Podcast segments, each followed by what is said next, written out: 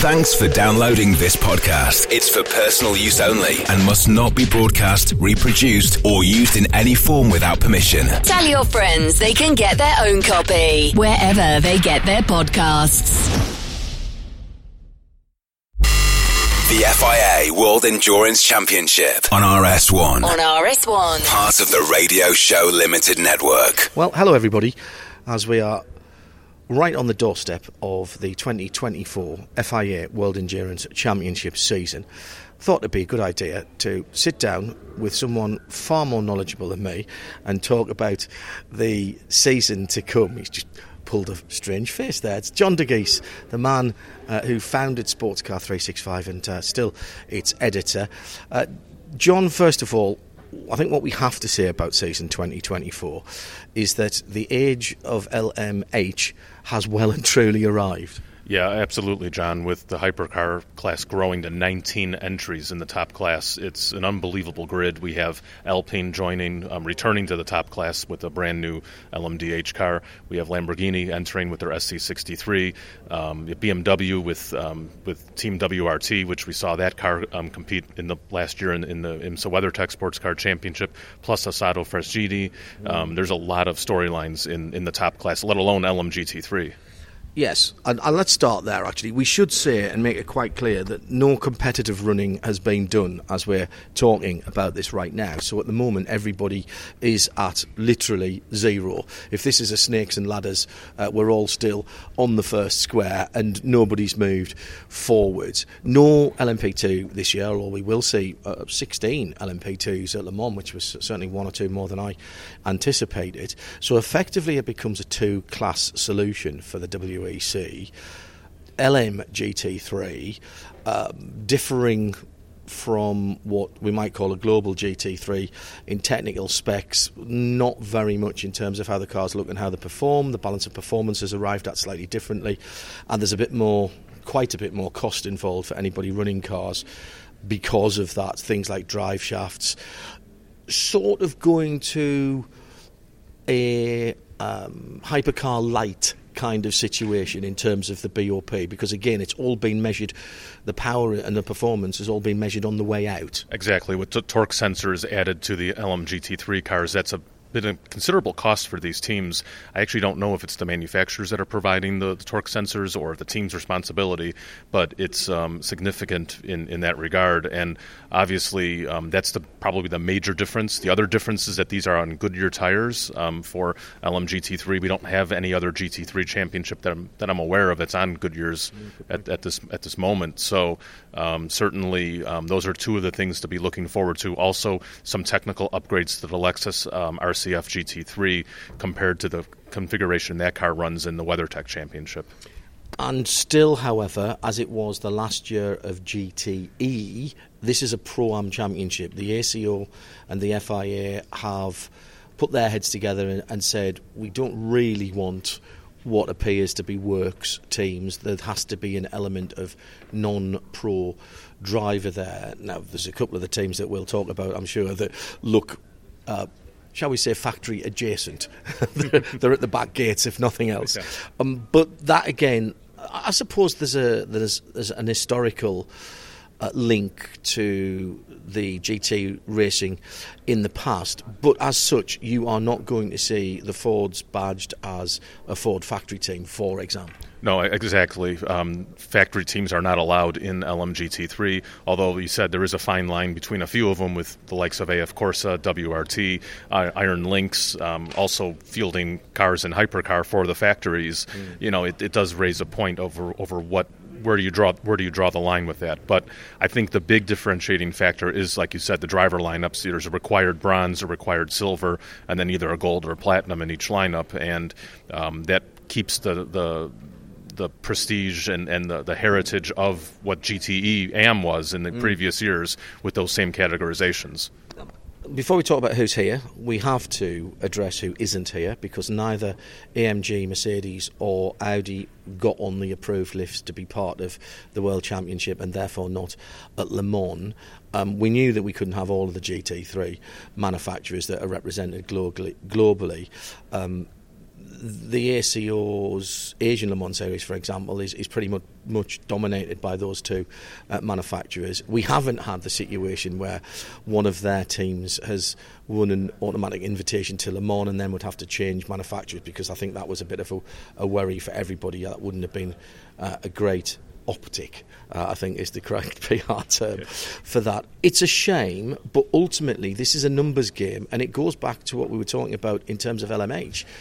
The prosperity and the popularity of the top class basically means that at some of the circuits that the WEC go to, there simply would not have been room for another four cars from two more manufacturers. Yeah, this is the exact maximum amount of cars we can have for two of the circuits on the calendar. I believe Imola and Fuji, those are the two limiting factors for this year, and certainly 37 cars doesn't seem like a lot, maybe to some people, but then also you have to take into account the invitations for the 24 hours of Le Mans, that if you had more full-season WEC cars, all of a sudden that leaves less room for ELMS entries and one-offs that are invited by the ACO Selection Committee.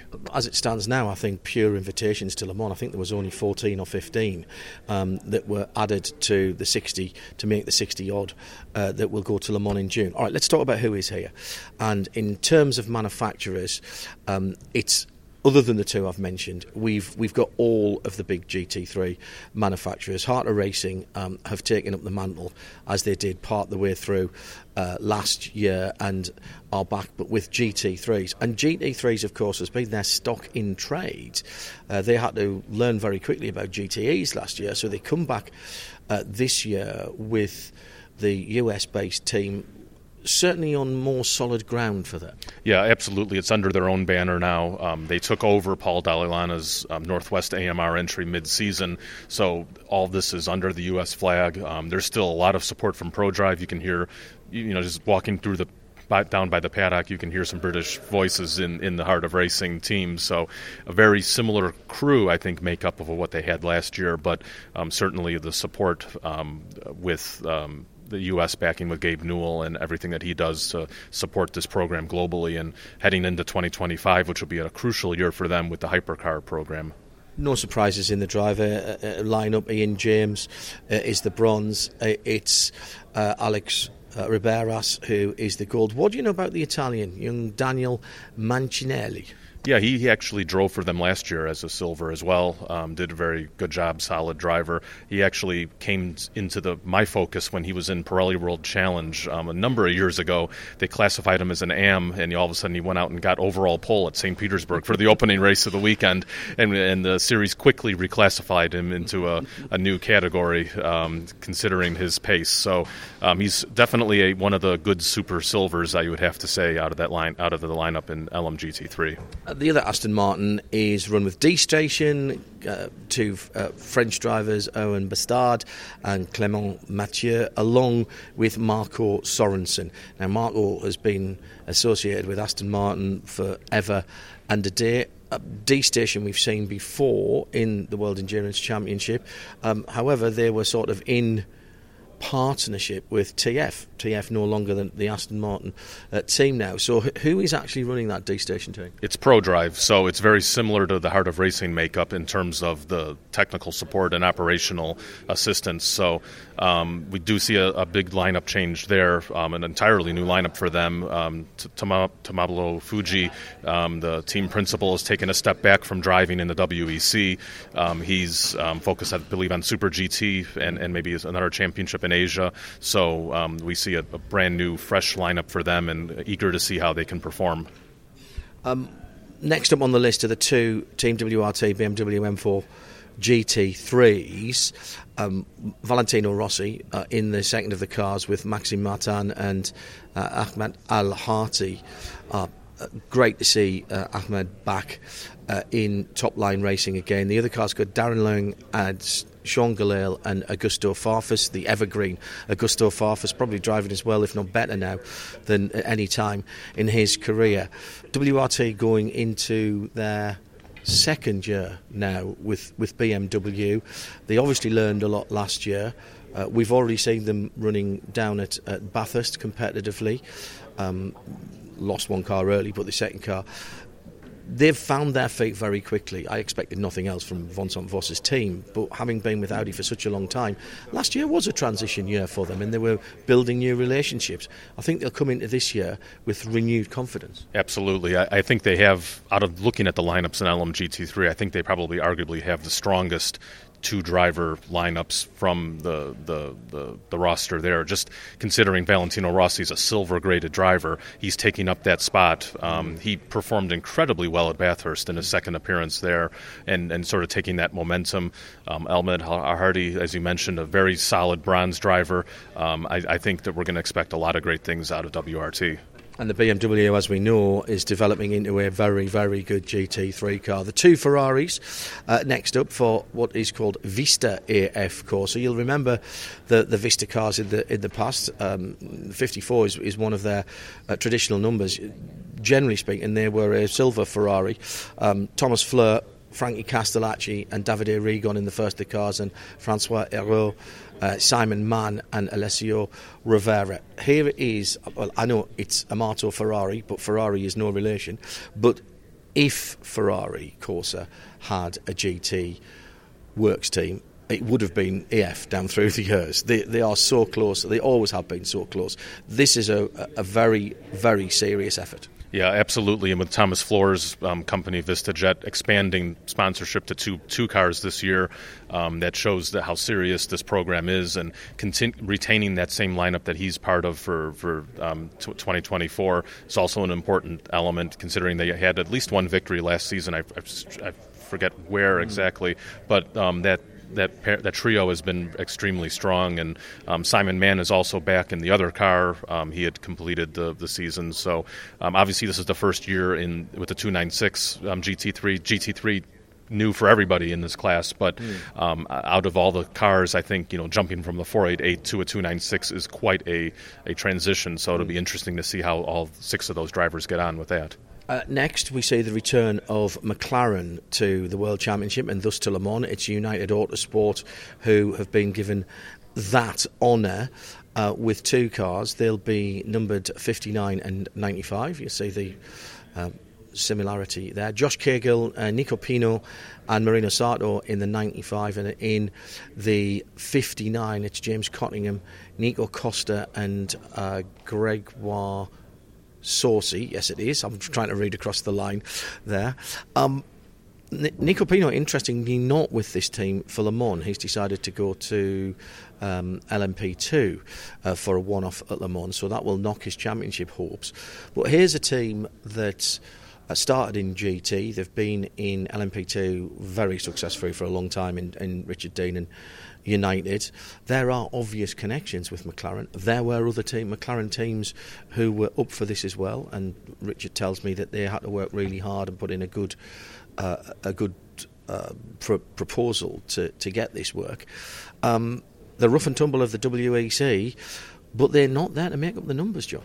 No, I don't think so, John. Obviously, they haven't been in GT racing for quite a while, in GT3 at least. They had a GT4 program a few years ago when they bought out another UK-based team for in their plan to go to GT3, and then all of a sudden they sort of decided to stick with prototypes for a few years, trying to go the hypercar route or a LMDH route with the manufacturer, and that obviously hasn't materialized yet. And they initially moved their LMP2 operation from the WEC over to IMSA with the WeatherTech Championship, but then this opportunity came about with McLaren, where to field these two 720S GT3 cars made a lot of sense for everybody involved. So I'm a little surprised by the driver lineup in that there's no McLaren factory driver in the gold or platinum seats, but it'll be interesting to see how they all get on. Which suggests to me that whilst, again, this is a team that has McLaren links through Zach Brown, albeit the other side of the McLaren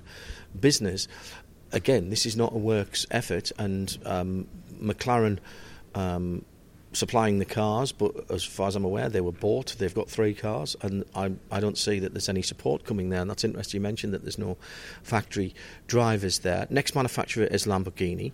Their Evo 2 version of the Huracan still looks fantastic. The evolution hasn't made it look any less aggressive. Iron Lynx and Ian James here, obviously running under the same banner. For the dames, it's Sarah Bovey, who's the bronze, Dong-Yan Pan, the silver. She can't stay silver for very much longer, I wouldn't have thought. Her star is certainly in the ascendancy. Michelle Gatting, newly minted gold for this year.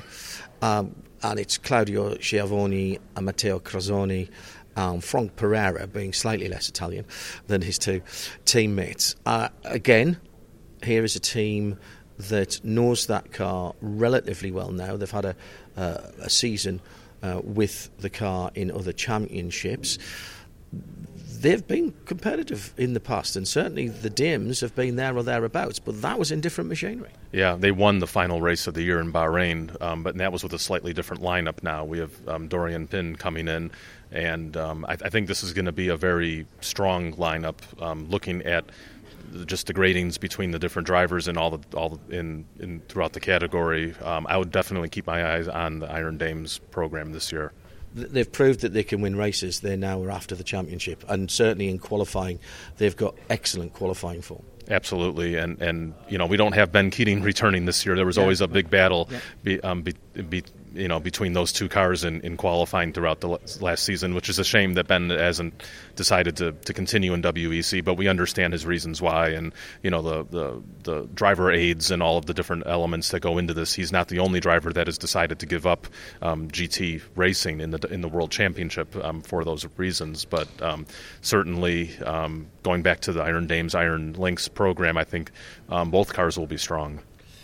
The next manufacturer is another returnee, and that is Ford with the new Mustang GT3. Proton Competition taking this on, and this is another change of manufacturer. We could have just put this on a hotkey and played it a number of times. Christian Reed still inextricably linked with Porsche, and indeed we'll talk about the Porsche effort in prototype later on, was, I think, made aware relatively early by Porsche that it wasn't going to be him that was going to get the two cars to run in the World Endurance Championship, cast his net about.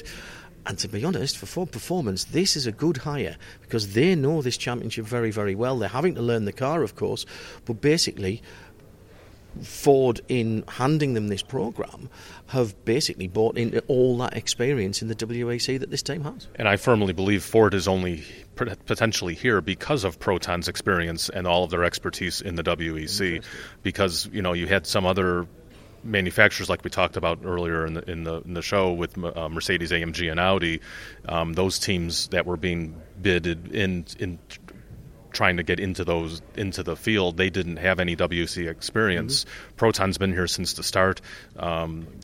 Christian Reed has been ever present in the series. This will be actually his first race he'll be missing as a driver, having retired from competition at the end of the year. We see him on the entry list for the 24 Hours of Le Mans. We're not sure. Maybe he might come out of retirement for that one race, or it might just be a placeholder. But nonetheless, it'll be really intriguing to see how these Ford Mustang GT3s will get on in the World Championship. An intriguing lineup in the first car that we come to, which is Ben Barker, often seen as a Porsche specialist, started in Porsche Cup, was with GR Racing for a very long time in this championship. He's coming back for another year. Is this his 9th or his 10th year in this championship? Zachary Robuchon, see above comment, Porsche Cup driver who's broadened his CV, the young Canadian, and Ryan Hardwick, a man from North America, this time from south of the border, from the USA. That's an interesting trio there, and I'm interested to see how they will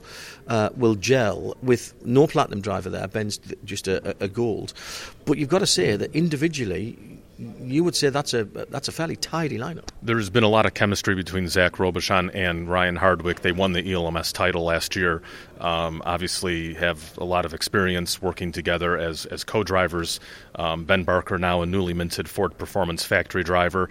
They put a lot of faith into him now after his stint as a privateer in the GTE ranks through the years. So I would say this is probably one of those stronger lineups out of the class, absolutely. And their teammates, the Italian Giorgio Roda and the two Scandinavians, Mikkel Pedersen and Dennis Olsen. Dennis is the platinum driver. Again, a driver who has been around a couple of different manufacturers, rocks up at Ford, but again, that's experience.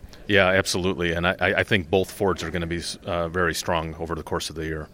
Alongside them, we have the Lexus RCF. First time we've seen this car. We were wondering probably about 18 months ago if we might be seeing the new car, but the new car is yet to officially break cover, although there's been a few sneaky little teaser videos that I think have been allowed to slip through the net. But for now, it's a lightly modified RCF GT3 that we've seen until this point only in IMSA.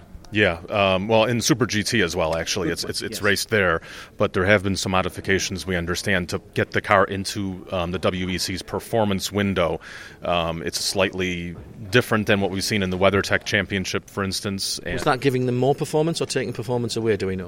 We believe it's more performance to the car, but still trying to figure out exactly in what areas that has been achieved. But certainly the car is the oldest GT3 car on the grid, and we talk about that a lot in the IMSA WeatherTech Sports Car Championship, although they've had incredible success over the years with Vassar Sullivan. So it'll be interesting to see how Akota's ASP gets on with this. Yeah, and again, this is a very experienced team in European racing. The standout driver is Kelvin van der Linde, who's the platinum in one of the cars. In the other car, it's Jose Maria Lopez, a former factory driver, of course, for Toyota, Lexus Toyota. There's a partnership there, of course. It's the same company. The other drivers then, Takeshi Kimura and Esteban Mason, some of our listeners will have heard about, but what about in the other car? Arnaud Rabanne, solid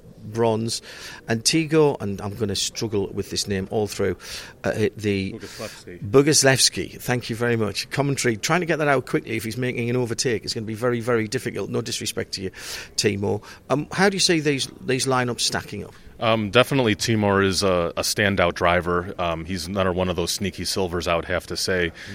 He does bring budget, obviously, but he's won the endurance, the GT World Challenge Endurance Cup alongside Mercedes AMG factory drivers. He's certainly one to keep an eye on. It was interesting because he actually tested with Corvette Racing in the Bahrain rookie test following the season last year, looking to maybe to go to TF Sport, but he's decided to stay with the Jerome Poliquand-led team that he's known for a number of years in SRO European competitions. So he's sort of back at home, different car obviously with the Lexus, but I think he'll be definitely one to watch.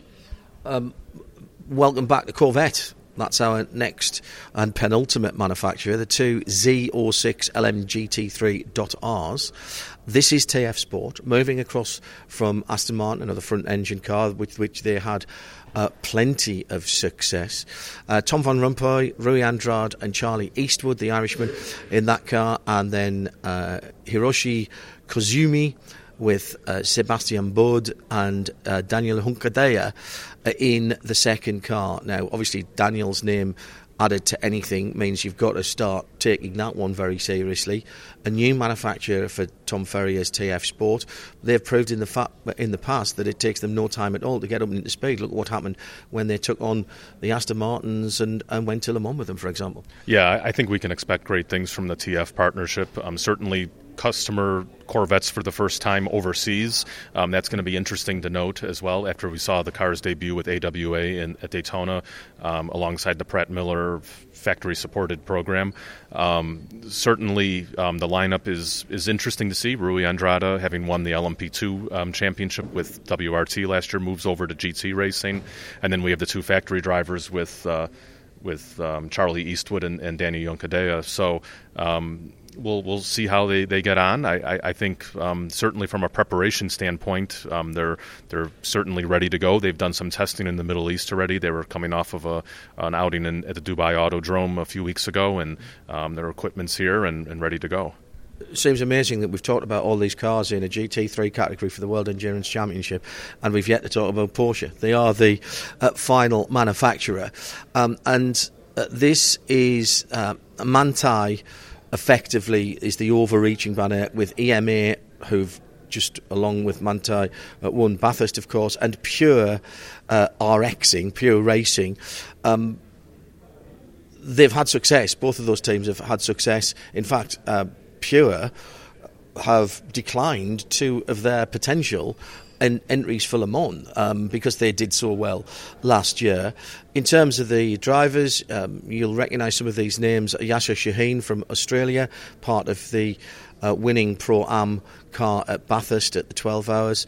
Richard Leitz, he's been around a bit for Porsche. Maurice Schurig from the Netherlands, and in the other car, Alexander Malikin, Joel Sturm and Klaus Bachler. So two full Platinum Works drivers in these cars, and if Manti's involved, I mean, they're owned by Porsche now.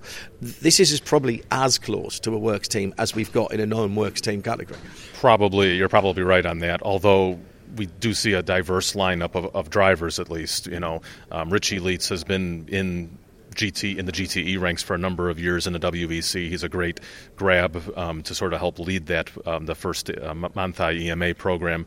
The Pure Racing team obviously have had success in a lot of different formulas, including the Creventec and the 24-hour series, and teaming up with Manti is the next step in their progression, so it'll be interesting to see how they get on as well. But all in all, I think another strong lineups of drivers, and I keep on saying that, but it really does show within the LMGT3 class this year. And the ACO taking the balance of performance very seriously, as we said, with the slight changes. There's no reason, John, why any of those manufacturers, and indeed any of those cars, can't be right at the sharp end throughout the season, and I'll be interested to see how the competition plays out, because quite easily it could be winning one week and potentially 10th the next. I think the real key is going to be the success ballast, because we've had that before in GTEM, and I believe that's transferred over into this new formula with LMGT3, and it'll be interesting to see how all that sort of shakes out and develops as the season goes on. BOP is more tightly controlled now with the torque sensors, so I don't think we're going to be seeing as much controversial moves as maybe some other championships have made in the past with BOP. So those are the two key points I think I'll be looking forward to in this new category. FIA World Endurance Championship for 2024 kicks off at Qatar for the 1,812 kilometres. 18th of December is Qatar National Day for the Qatar Airways opener to the new season, and a sparkling array of talent in the top category, which are all hybrids for the first time. John Dagys from Sports Car 365 alongside me. I mean, first of all, we've just got to say wow, haven't we? When we look at the manufacturers, the teams, and indeed the drivers here in this top category. Yeah, where do you start? That's really where it comes down to. Obviously, we have newcomers into the class. We have returning entries. We have expanded teams. Yeah, it's probably the best grid for top-level prototype racing that I've witnessed in my lifetime, and certainly looking forward to seeing what this will produce on track. We've been talking about a coming golden age. It has undoubtedly arrived now with the bringing together of the two different philosophies of top-category prototypes between IMSA and the FIA ACO sides of things, and if this is what was thought about when that was being discussed all those years ago, it's delivered now. We'll start, for no other reason, that they are the first number with Cadillac, also one of just two manufacturers with a singleton entry. Earl Bamber, Alex Lynn and Sebastian Bourdais. I have a feeling you are going to say the words that you're going to say next quite a few times through when we're talking. That's a strong lineup, John, isn't it? Yeah, at least for the season opener, obviously, with Seb only confirmed for the Qatar 1812 due to his IMSA WeatherTech Sports Car Championship commitments. We're probably going to be seeing a rotating list of drivers in the number 2 car for the third driver alongside Earl and Alex. We know that Alex Palou, for instance, will be making his 24 Hours of Le Mans debut in June in that entry. We'll probably get some other drivers for maybe some of the longer races in Bahrain for the season finale. They might actually try a 2-driver lineup for some of the races. So I think that'll be really interesting to watch to see how that can play out. Cadillac, with the singleton car for the series, are they of the established manufacturers, does that put them at a slight disadvantage that there is only the one car there? They can't split strategy, they can't gather additional data in the testing leading up to each race? Absolutely. I think that is, unfortunately, a disadvantage for them. Chip Ganassi Racing, which operates this car in the WEC, they had been pushing for two cars. Ultimately, Cadillac decided not to go that route for this year for budget reasons. We'll have to see what happens in the future. Maybe there could be a more budget given the situation with the Formula One program with Andretti not getting the green light. You don't know. Yeah, it could have an effect, a positive effect in this program in the future. But for now, it's just one car for the full season. Fan favourite car and how it looks and certainly how it sounds. We wish them luck, as with all of the manufacturers here. They are up against the absolute cream of the crop in the other manufacturers, of which six on this list are Porsche 963s. We'll start with the two factory cars, Porsche Penske Motorsport, in their sparkling new Mannheim former Porsche Centre. It was a car dealership that was owned by Penske, turned into their European centre of operations. Matt Campbell, Michael Christensen and Fred McAvecky in the five car, in the six. Had to get me numbers right there. Kevin Estre and Andre Lotterer and Laurens Van Tour. Two of those drivers, one in each of the cars, fresh from their victory at Bathurst, although Laurens Van Tour wasn't very well and didn't do all of his stints there, but returned to health now, ready to go for the season. It was a tough season for Porsche and for Porsche Penske Motorsport in WEC last year. They began, I think, to see a turning point after what for me was the nadir for them was Le Mans, and whatever was said after that seemed to have borne some fruit. They'll be hoping, presumably, to carry that improvement in performance on into the new season. And I think there's a lot of momentum building from this program just from their big win in Daytona. Obviously, that was the WeatherTech Championship program, but there's a lot of crossover between the two Porsche Penske Motorsport teams.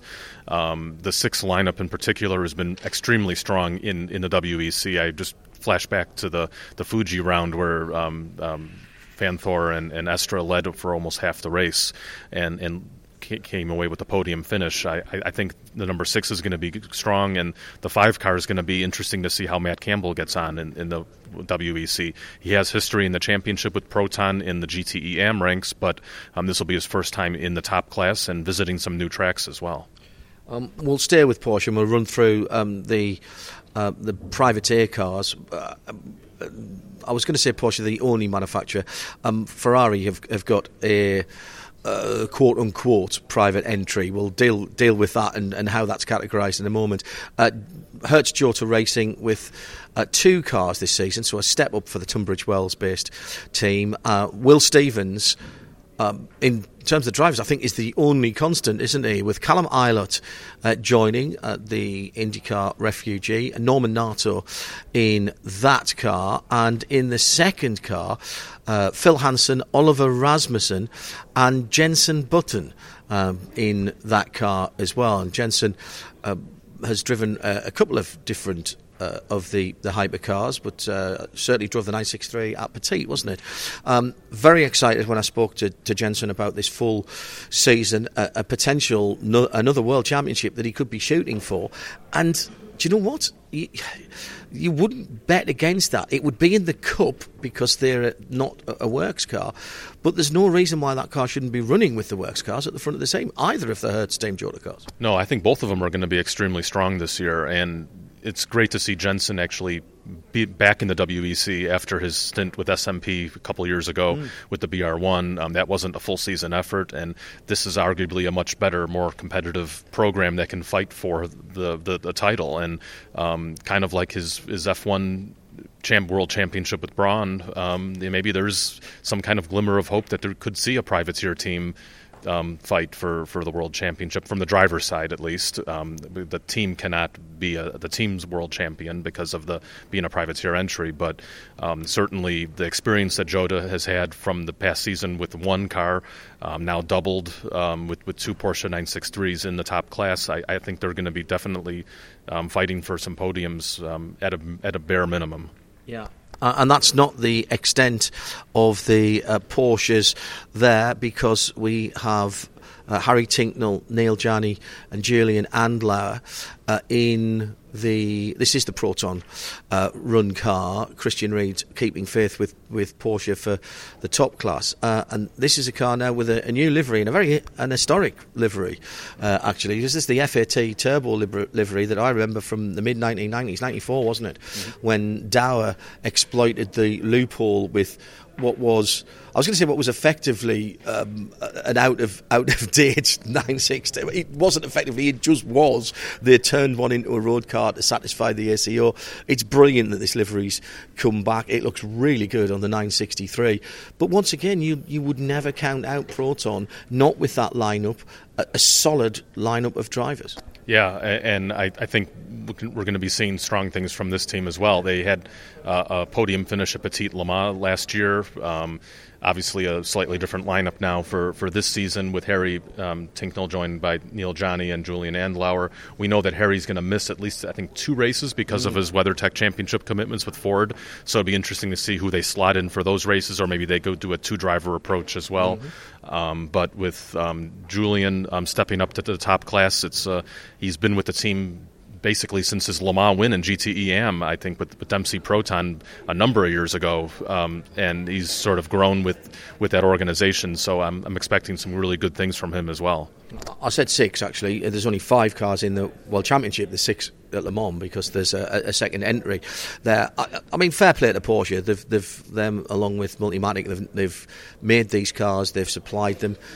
We know how tough that was last year, particularly with the global issues that were going on. It would seem that whilst all of those supply issues haven't gone away completely, they're certainly a lot better, and the non-factory teams are feeling a little more supported than they were, let's say, this time last year. Yeah, I think the cars are in much better shape. These teams have all the experience from last year to build on. Mm. There's no new team with the 963 this year. It's just expanded efforts with Hertz Team Jota and Proton retaining the 2 cars that they have now, but I know they're trying to get some more maybe for later in the year. We'll have to see we'll have to wait and see if maybe they can be on the grid, maybe in a race-by-race entry post-Le Mans. We have one of the Protons on the reserve list for Le Mans as the first reserve. So there very well could be 7 Porsche 963s at Le Mans if we get that reserve car in.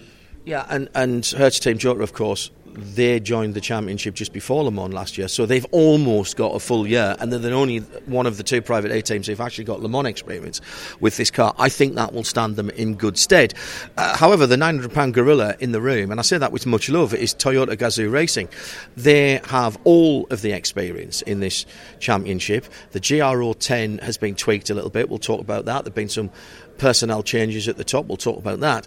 But Mike Conway, Kami Kobayashi and Nick De Vries, along with Sebastian Buemi, Brendan Hartley and Ryo Hirakawa, has a pretty solid and consistent look to it. Yeah, Nick obviously coming back to Toyota after being a test driver before his F1 stint. It'll be interesting to see how he performs. I don't think it'll be... I think it'll be certainly a plug-and-play situation for him, considering he knows the team.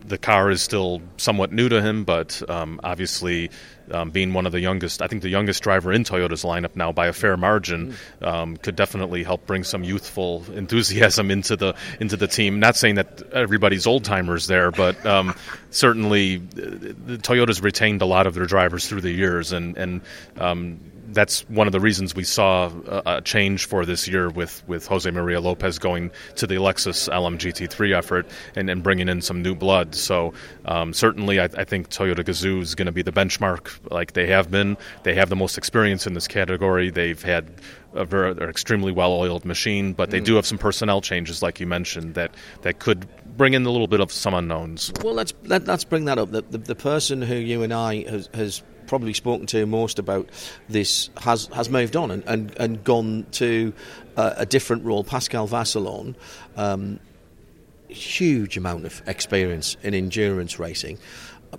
He's been replaced from within. I mean, what difference, if any, is that going to make to the team? It was a logical progression that was originally sort of determined internally for quite some time, that David Flory, the former Orica technical director, who joined Toyota Gazoo Racing a couple of years ago in a full-time position, he would take over from Pascal at some point once there's a a succession period for this program, and I think it sort of came as a surprise that it was for this year. It was communicated fairly late into the off season, and now Pascal's sort of heading up a global program and looking more globally with what's next in Toyota Gazoo Racing Europe's program, with hydrogen on the horizon and some other projects that are working. I think David joining as a technical director is certainly a great hire, and he's going to bring a lot of experience and knowledge to this program, but it's going to be a new face, a new position, and a new role for him to sort of get on. Interestingly, actually, a similar career path as Pascal had, because of course he came through Orica as well and worked with Hugh de Schornack for a long time. He knows his business, there's no doubt about it. We've seen one or two David, I'm talking about. We've seen one or two different people being put up for interviews, for example, in already. How might it change the character or the personality of the team, or do you feel that the team is well established enough to continue in the vein that it has done in the past? It'll be interesting to see, because it is a well-oiled team. They know what they're doing. They're the benchmark, but at the same time, having some personnel changes can change things around. You know, we have definitely. There's been some engineering changes within the team as well. So it's not just David Flory stepping into his technical director role. There's been some other adjustments over the off season as well. We'll have to keep an eye on. The car will look a little different. They've changed their livery in common with all the Toyota GR Gazoo Racing machines around the world. The rally cars have gone to a darker colour, darker base colour, black base colour as well. But what about under the skin? How much has changed, if anything, with the GR010 hybrid? As far as we know, nothing significant. Not as much of an evolution from the previous year, where they made some significant changes to the car. Still trying to figure out if there's been any kind of jokers taken up for this evolution, but I don't foresee. Right as we stand here right now, I don't think there's been any significant changes. We move on next to another brand new manufacturer, a manufacturer that we haven't seen in any meaningful way, either producing road cars or certainly race cars, since the early 1930s. Isotta Fraschini with their Tipo 6C. This is Antonio Serravalle, Carl Watana Bennett, and Jean-Carl Vernet, JKV, who, again, by far the best known of those drivers. It's been a difficult birth for this team, because we were expecting Vector to be running these cars, and they did.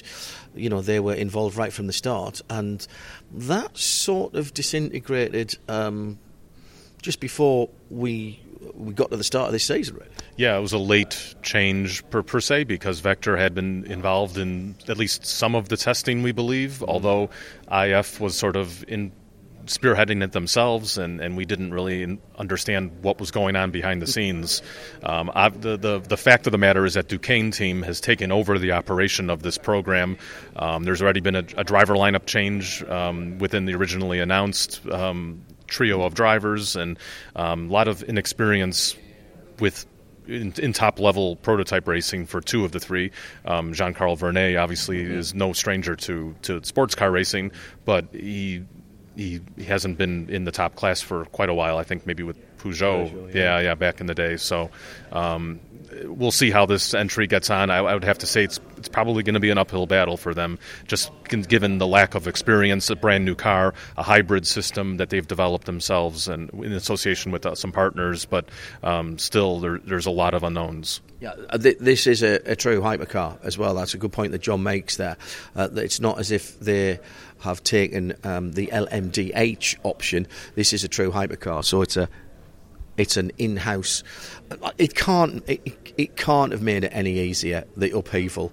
They already were up against it, being a new manufacturer into this. And I feel this, certainly the first half of this season, we might be using the phrases learning phase a lot for these guys. Can't say that now about the next entrants, although it's a new team in the top class, which is WRT, the Belgian squad under Vincent Vos, with the BMW M Hybrid V8 making its debut in World Championship competition, but listen to this driver lineup. Dries van Toor, inextricably linked with WRT, Raffaele Marciello, Marco Wittmann, and then you've got Sheldon von der Linde, Robin Freins, again with Rennie Rast. Those three of those six have got big history with Vincent Voss and WRT. The testing programme, from what we know, and we saw some of it at Spa at the back end of 2023, has been going well. Some of the US drivers have been pitching in to help and add their experience. Yes, this is a new team and a new car to the championship at this level, but what you've got to say is that they surely will have benefited from the knowledge in IMSA, and much like we've been talking about in some of the GT entries, they're not here to make up the numbers. They are expected by BMW to perform at the front of the field. Yeah, out of all the newcomers to the hypercar class, I think this is the strongest package in terms of team, driver lineup, and car. We've seen the car do extremely well in the latter stages of the WeatherTech Championship last year. It's turned in to be a pretty reliable and strong contender. WRT is arguably one of the best teams in the world to take on a project like this, even though they don't have experience in the top class of the WEC, but considering their LMP2 success, all of the GT success around the world in various championships, it makes a lot of sense for them to hit the ground running. And like you said, with the driver lineup, I cannot find a weak link in any of these six drivers. Obviously, there's a lot of firsts for some of them. Marciello making his hypercar debut, a couple other drivers as well in that same position. But certainly, they're going to be extremely tough. And I think that if we don't see a win from WRT this year, I think that might actually come as a disappointment to this program. Really? Yeah. You think they'll be shooting that high? That's very interesting. Another newcomer, or at least a returnee in terms of the name, the Alpine name is back. The A424, for those of us who live in the centre of England, is a very nice driving road that goes out the back of Stow on the Wold, and actually not too far away from Enstone, which is where they coincidentally launched this car alongside the F1 programme. That, to me, should tell you how seriously they are taking this, that it shared the stage with their F1 Challenger for this year. The driving lineups are very interesting. Paul-Luc Chatin now has gone right through the ladder system of this particular type of racing, from starting off in what was Le Mans Cup, wasn't it, back in the day. Ferdinand Habsburg has made it to be a factory driver. Charles Melesi, actually well thought of at WRT and championship winner with WRT in one car. And then we've got Nico Lapierre, who I've spoken at length with Nico at the launch. He's smiling a lot. A happy Nico is a fast Nico, back in the top class with Mathieu Vaxvier, the Frenchman. And in some ways, the biggest name, and certainly the one that everybody wanted to talk to, is Mick Schumacher, former Formula One driver coming back into high level of FIA competition, along with Jules Gounon, who is their reserve driver. Maybe that was the bigger surprise, but Jules, being given the okay from AMG Mercedes, he's still very much an AMG Mercedes driver, but given the okay to be alongside this. I looked at these guys, and I've got to tell you, John, there was a quiet confidence. They were having a lot of fun. Alpine is an emotional brand, and I liked what I saw in terms of the camaraderie and the way they went about things. They look like they're ready to go racing, and in sports car racing, those relationships sometimes are just as important as everything else. Yeah, absolutely, and I think their past experience in the LMP1, in the hypercar class with an LMP1 grandfathered car, wasn't very indicative of what they could actually do. They were limited in a lot of different ways, and still achieved some success along. What a race at Sebring. Exactly. So I think this time around, they're much more prepared. They're able to use some resources from F1 due to the cost cap over there, and really be able to attack this in a very serious manner. And I actually saw the car for the first time yesterday in person, and I have to say it's a really stunning piece of machinery. It is very, very pretty, but it's pretty in a in what looks to be an effective way, aggressive to a point, but you look at it and go, that's purposeful. And the design feature on the back with the rear lights looking like the Alpine Air is, it's a nice little bit of fun, and that reflects, I think, the way that they're thinking about it. We don't know whether it will be quick, but if looks are anything to go by, it should be there or thereabouts. There's a lot riding on this. A French team going to the Le Mans 24 Hours, a full French manufacturer going to Le Mans 24 Hours, and we'll talk about Peugeot in a moment or two. But they understand the enormity of that with, as they say, rouge, blanc, bleu, with the red, white and blue. That's a lot of pressure for them on this returning year.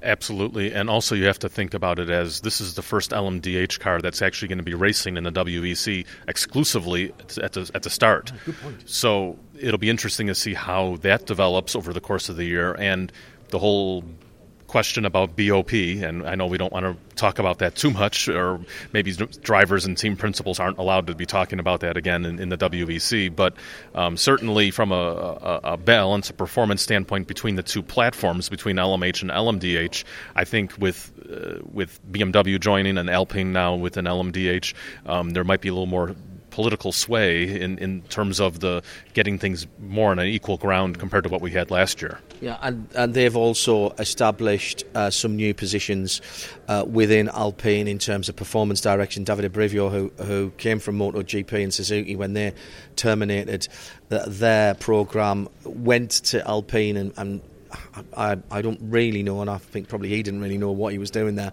He's now moved away and gone back to MotoGP with Trackhouse, hasn't he? That's a great hire for those guys. So there's been a little bit of a swap and a change about there as well, but it looked serious to me. And as I say, alongside the F1 car on stage, that tells you that, you know, they're making a big shout about this alongside their road cars as well. Let's move on to Ferrari, whose road cars and race cars are inextricably linked as well, in fairness. 3 Ferraris. Now, they're all run by AF Corsa. One of them, let's call it the Kubica Orlen car, because that's why it's there, let's be honest, that's where the finances come from. But effectively, these are 3 cars that are run from alongside the factory. AF Corsa running them. I think this tells you as much about the complexity of these cars in the pure LMH category, the hypercar category of the rule set, as anything else, because it's only Porsche who have let cars out to true privateer teams, and they're LMDHs. Ferrari have got a lot riding on this. They're defending Le Mans champions from last year. They made a big fuss about this. This 3rd car in the reverse colour scheme is yellow and red rather than red and yellow. This is a big year for Ferrari because they've got to build on what they did last year. Yeah, and I think having a 3rd car makes a lot of sense. It's a bit controversial over how they went about doing it, because I don't think you could really call this a customer car, even though it technically has to be per the regulations. But they do have one AF Corsa contracted driver and Robert Kubica in the lineup, and then Robert Schwartzman and Yiffy Yee are both Ferrari contracted drivers. So interesting to see how that dynamic is. Certainly the lineups in the 50 and 51 car, they're unchanged from last year. I think that's a real smart move to keep what they had. Obviously the 51 won Le Mans. Antonio Fuoco was one of the standout drivers of the year by far in the number 50 machines. So second year with this 499p package. Like you said, it's a complex car to run. Ferrari said on occasion that's the reason why they're not handing it out to customers like Porsche is with their LMDH. So let's see if that ever happens. But for the meantime, having another car in the field is certainly going to help their chances, even if it is a quote-unquote customer car. Yeah. They're still gaining the same amount of data from that car, which will be... I mean, there is no difference, by the way, we should mention, no difference in the specification of the BOP between cars that are running for the World Championship or running for the Cup, as it stands for that. One slight change for the 51 car, the lead engineer has changed. Yes, Justin Taylor. Yeah. Yes, Justin Taylor has gone on to work elsewhere, and he's moved on to the WeatherTech Championship, actually. So there's going to be some changes in the pit box at Ferrari AF Corsa. Well, I hope we get the entertainment of the team radio, particularly between James Collado and Justin last year was highly entertaining. Let's move on to then the Lamborghini SC63. First time I've seen that car was here at Qatar earlier in the week. It wasn't all assembled, but I got a good idea of what it was looking like. Mirko Bortolotti, Eduardo Mortara and Danny Kvyat, the three drivers here. You'll notice, by the way, an awful lot of GT drivers driving particularly the LMDH versions of hypercars. They have been described as handling very much and the driving style required very much like the old GTE cars. And I think it's great to see people coming up from the GT ranks in the past. This is another singleton entry, John. So, again, they've got their work cut out in terms of how quickly they can learn and how much data they can acquire. Yeah, this car is going to be making its competition debut next weekend. So there's a lot riding on the Lamborghini program.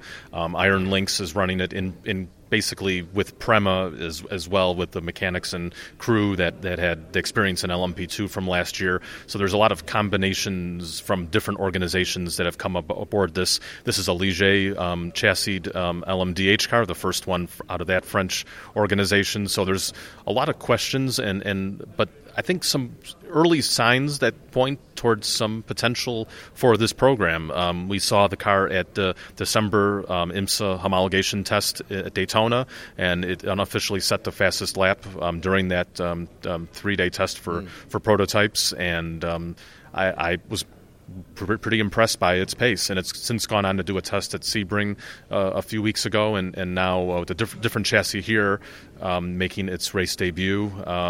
I think just speaking to the drivers, speaking to Lamborghini Motorsport boss Giorgio Sanna, I think they're really trying to get some realistic expectations for this first season. Obviously a single car program. They're going to have 2 cars at Le Mans, 1 car in the Michelin Endurance Cup races, the remaining 4 rounds in the U.S. So lots of different dynamics there at play with this program. But I think it's definitely going to be a learning year for Lamborghini Iron Lynx. So what they're setting out as their objectives might be, let's just keep the car running and get miles, get kilometers under the wheels. Absolutely. I think for the first few races especially, as we build up to the 24 hours of Le Mans, I think maybe the objectives could change a little bit by then, but for the first few races of the season, certainly reliability and getting to the end will be a key goal. We finish our look at the hypercar ranks with Peugeot, with their 9X8, which starts the year as it finished in Bahrain, i.e. without the rear wing concept, so it's the all the aerodynamics coming from downforce coming from the underfloor. We understand that this weekend coming could be the last time that we see this car. They've been working on a car with some kind of vestige of a rear wing. More importantly is the change of the sizes of the tyres, which that was their whole concept that they've been, it would appear, forced to abandon. I'm led to believe that there's quite a big change in the balance of the car, the waste distribution of the car from that, and that is something that they're going to have to work on throughout the season when the new car, because it is when rather than if, I'm sure, that car comes. But for this weekend, it still looks like the Scale Extra car that somebody's flipped off into the table leg and broken off the rear wing. And I think it's an extraordinary concept, but it still makes me, every time I see it on the TV, look up to think, has I had an accident? And I don't mean that in a bad way. There's consistency within the drivers with Mikkel Jensen, Nico Muller, John-Eric Vernon, Paul de Resta, Loic Duval and Stoffel van Dorn. It wasn't the year that Peugeot wanted. It wasn't the year that the Peugeot management wanted last year, and they're building back towards Le Mans. They've got another French team in the championship now. They didn't like being where they were last year. They certainly don't want to be the second best of the two French teams. Yeah, I think the pressure is on for them this year, especially with the updated car coming. We'll have to wait and see if it's going to debut at Imola or Spa. Certainly, I think they'd want to do it pre-Le Mans. That's for sure, to get the updates out of the way and see the reliability and see how it performs. Ironically, actually, if they stick with the wingless concept at the Le Mans, they might actually have something more of a competitive advantage there. Once they change, that's it. They can't go back, can they? Because somebody was asking me this the other day, and it's my understanding if they go to the quote-unquote Evo car, they can't go back to the... And you're right, that was a concept that was mostly built for Le Mans, almost like the old Nissan, of course, had a very similar concept.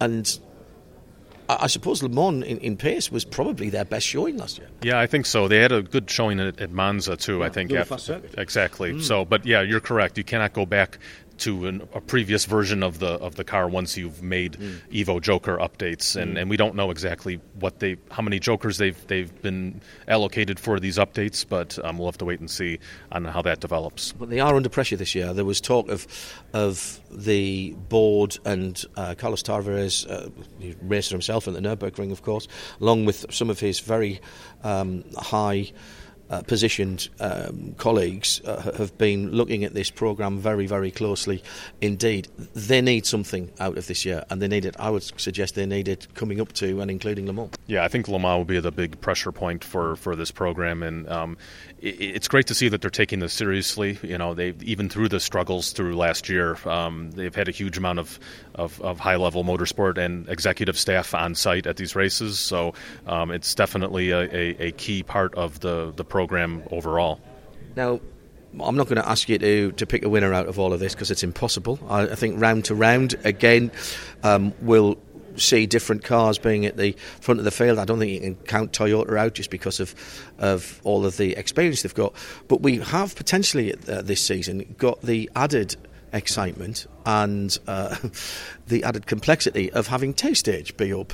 This is the up to 200k and over 200k BOP concept that's been asked for, I believe, by BMW.